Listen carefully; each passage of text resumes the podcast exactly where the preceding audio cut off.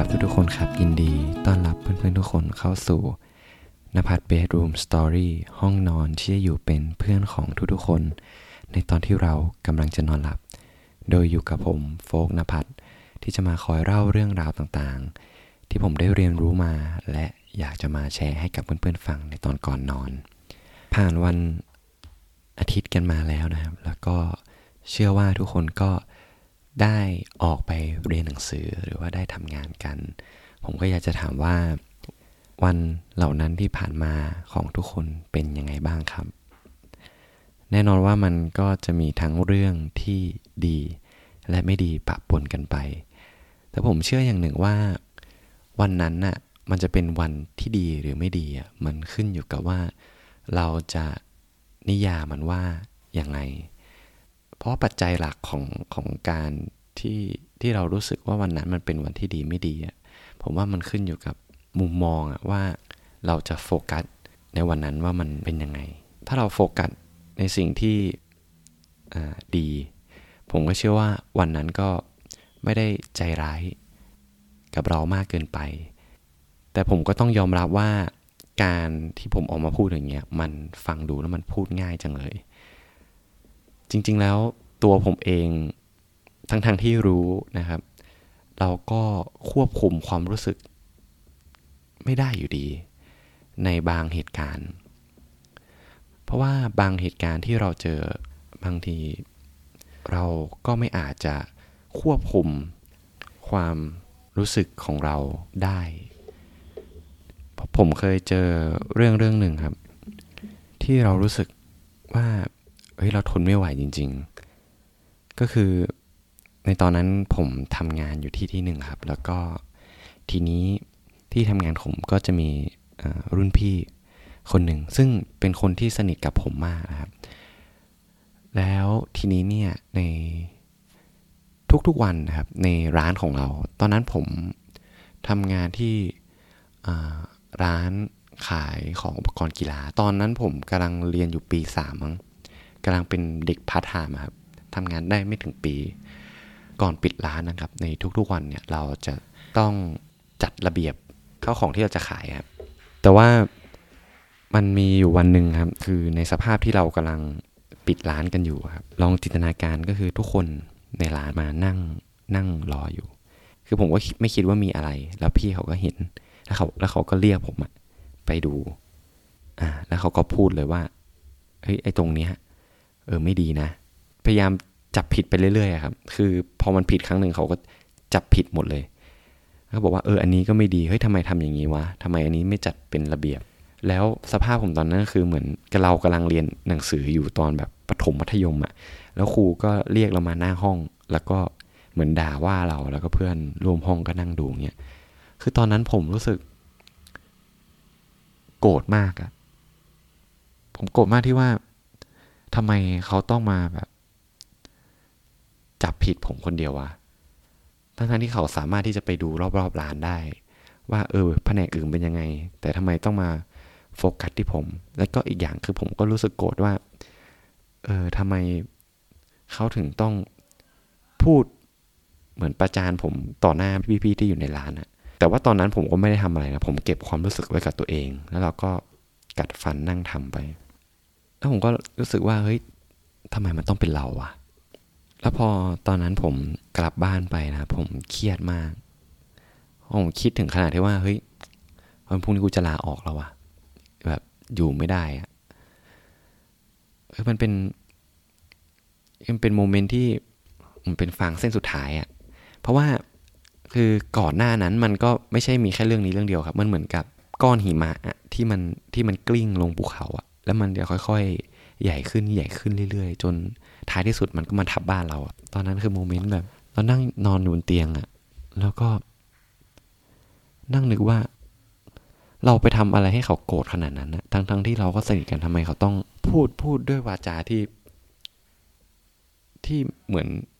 เหมือนต่อว่าเราอย่างเดียวเลยอะมันเครียดมากครับ แล้วผมก็เริ่มที่จะแบบ รู้สึกอยากร้องไห้ขึ้นมา มันมันเป็นความรู้สึกกดดันที่มันบอกไม่ถูกครับ แล้วตอนแรกอะเราก็กั้นไว้ว่าเฮ้ยไม่เป็นไรหรอกมันมันโอเคอะเราก็บอกพยายามบอกกับตัวเองว่ามันโอเค มันโอเคอะแต่จริงๆ ตอนนั้นข้างในใจเราคือมัน มันไม่โอเคแล้วอะนั้นผมก็เลยตัดสินใจว่า เอองั้นปล่อยออกมาเลยแล้วกัน แต่โมเมนต์ที่การปล่อยมันก็ไม่ได้ปล่อยยายขนาดนั้นนะครับ เพราะว่าเราเคยโดนปลูกฝังมาตลอด ว่าเฮ้ยถ้าเราร้องไห้อะเรากำลังอ่อนแออยู่ หรือแบบในตอนเด็กๆอย่างเงี้ย ที่บ้านผมก็เคยบอกว่าเฮ้ยลูกผู้ชายห้ามร้องไห้นะเอออย่าร้องดูเพื่อนสิ เพื่อนยังไม่ร้องไห้เลยดู หรือว่าแบบตอนนั้นที่ผมแบบชกต่อยกับเพื่อนอะแล้วอยู่ดีผมก็แบบร้องไห้ พอเราร้องไห้แล้วเราก็จะโดนเพื่อนล้ออะ โอ้ยนี่แบบเฮ้ยต่อยคนแล้วร้องไห้ว่ะขี้แงว่ะ พอเราโดนแบบซึมซับงั้นเราก็เหมือนกับมันมีบางอย่างที่มาฉุดเราไว้ว่าเฮ้ยอย่าร้องอย่าร้อง แต่ตอนนั้นเหมือนเราก็แบบตัดสินใจว่าจะร้องอะ่ะ มันก็เหมือนเป็นการต่อสู้กันระหว่างแบบ ความเชื่อของเรากับสิ่งที่เราเป็นในตอนนั้นอะ สุดท้ายมัน ผมก็บอกว่าผมไม่ไหวแล้วว่าผมอยากจะร้องไห้แล้วผมก็เลยแบบ นั่งนอนกอดหมอนแล้วก็นั่งร้องไห้ร้องหนักมากร้องหนักที่แบบไม่เคยหนักก่อนในชีวิตเพราะผมไม่ได้ร้องไห้นานมากครับ แล้วแบบ ผมก็เหมือนกับไลน์หาพี่เอชอาร์บอกว่าขอบคุณมากพี่ที่แบบช่วยดูแลผมมาตลอด ผมรู้สึกขอบคุณจริงๆพี่เป็นคนเดียวที่ทำให้ผมอยู่ได้ถึงถึงทุกวันนี้ แต่วันนี้ผมไม่ไหวแล้วผมก็นั่งเขียนตอนนั้นก็คือร้องไห้ไปด้วยเขียนไปด้วย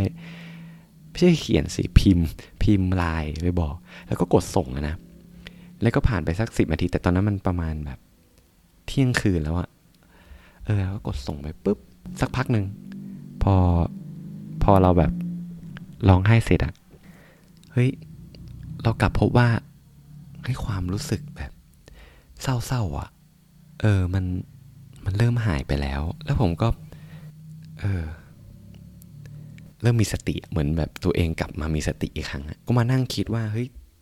สิ่งดีๆ ที่เกิดขึ้นในร้าน ตลอดช่วงที่เราทำงานมันมีอะไรบ้างอะ่ะก็มานั่งแบบชั่งน้ำหนักกันเลยนะ คือเราก็มานั่งนึกว่าเฮ้ยแค่เหตุการณ์เหตุการณ์นี้กันเดียวอะ่ะเฮ้ยเราจะยอมทิ้งงานของเราที่เราเคยเจอประสบการณ์ดีๆ มาอดีตเมื่อก่อนนั้นหรอวะเราจะเริ่มมองเห็นภาพชัดเจนขึ้นว่าก่อนที่เราเครียดอะ่ะเหมือนเรามีทางเดินแค่ทางเดียวแล้วทางข้างหน้าเราคือ สิ่งที่เราเสียใจอะ่ะแต่พอผมร้องไห้เสร็จอะ่ะ มันเหมือนกับเราเริ่มมีไฟอยู่ข้างทางมากแล้วมันเลยทำให้เราเห็นว่าเฮ้ยไอ้จริง ๆ ทางที่เราจะเดินไปมันยังมีซอยอีกมากมาย ให้เราเลี้ยวเข้าไปได้นะแล้วพอผมร้องไห้เสร็จผมก็เดินเข้าซอยเหล่านั้น สิ่งที่ผมพบคือในระหว่างทางที่ผมทำงานอยู่ที่ร้านนั้น มันมีเรื่องดีๆเกิดขึ้นกับผมมากมาย มีเพื่อนร่วมงานที่ดี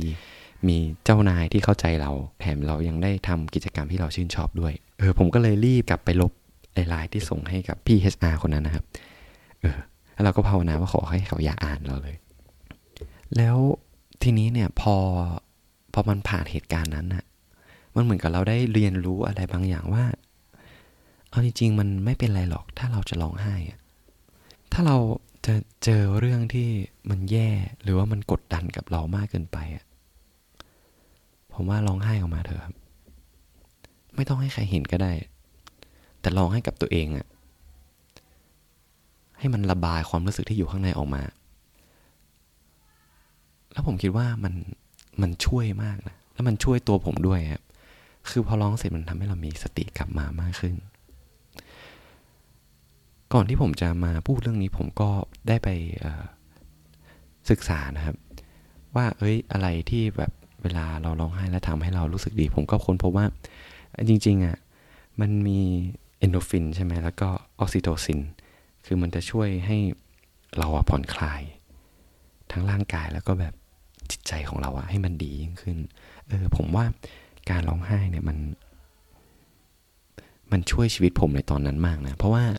หลังจากนั้นผมก็ได้เรียนรู้อะไรหลายอย่างจากการทำงานที่ร้านนั้นเลย แล้วก็ได้รู้จักกับผู้คนดีๆ อีกมากมายที่ตามมา สุดท้ายแล้วอะผมก็อยากจะเป็นกำลังใจให้สำหรับเพื่อนๆที่กำลัง เจอเรื่องเสียใจเรื่องทุกข์ใจไม่ว่าจะเป็นเรื่องงาน เรื่องการเรียนความกดดันต่างๆ ที่ถาโถมเข้ามา ผมเชื่อว่าในตอนนั้นน่ะมันอาจจะยาก ที่เราจะเห็นหนทางอะไรต่างๆ มากมาย แต่ผมเชื่อว่าหลังจากนั้นถ้าเราปลดปล่อยมันออกมาด้วยการร้องไห้ ผมว่าเราจะเห็นซอยต่างๆมากขึ้น ในทางเดินของเรา อยากจะเป็นกำลังใจให้กับทุกๆคนจริง ๆ นะครับ ที่เจอเรื่องยากลำบาก ให้ผ่านช่วงเวลานั้นไปให้ได้ ก็สำหรับคืนนี้ผมโฟกนภัทรต้องขอลาเพื่อนๆไปก่อน แล้วเรามาเจอกันใหม่ในตอนหน้าสำหรับคืนนี้ราตรีสวัสดิ์ครับ บ๊ายบาย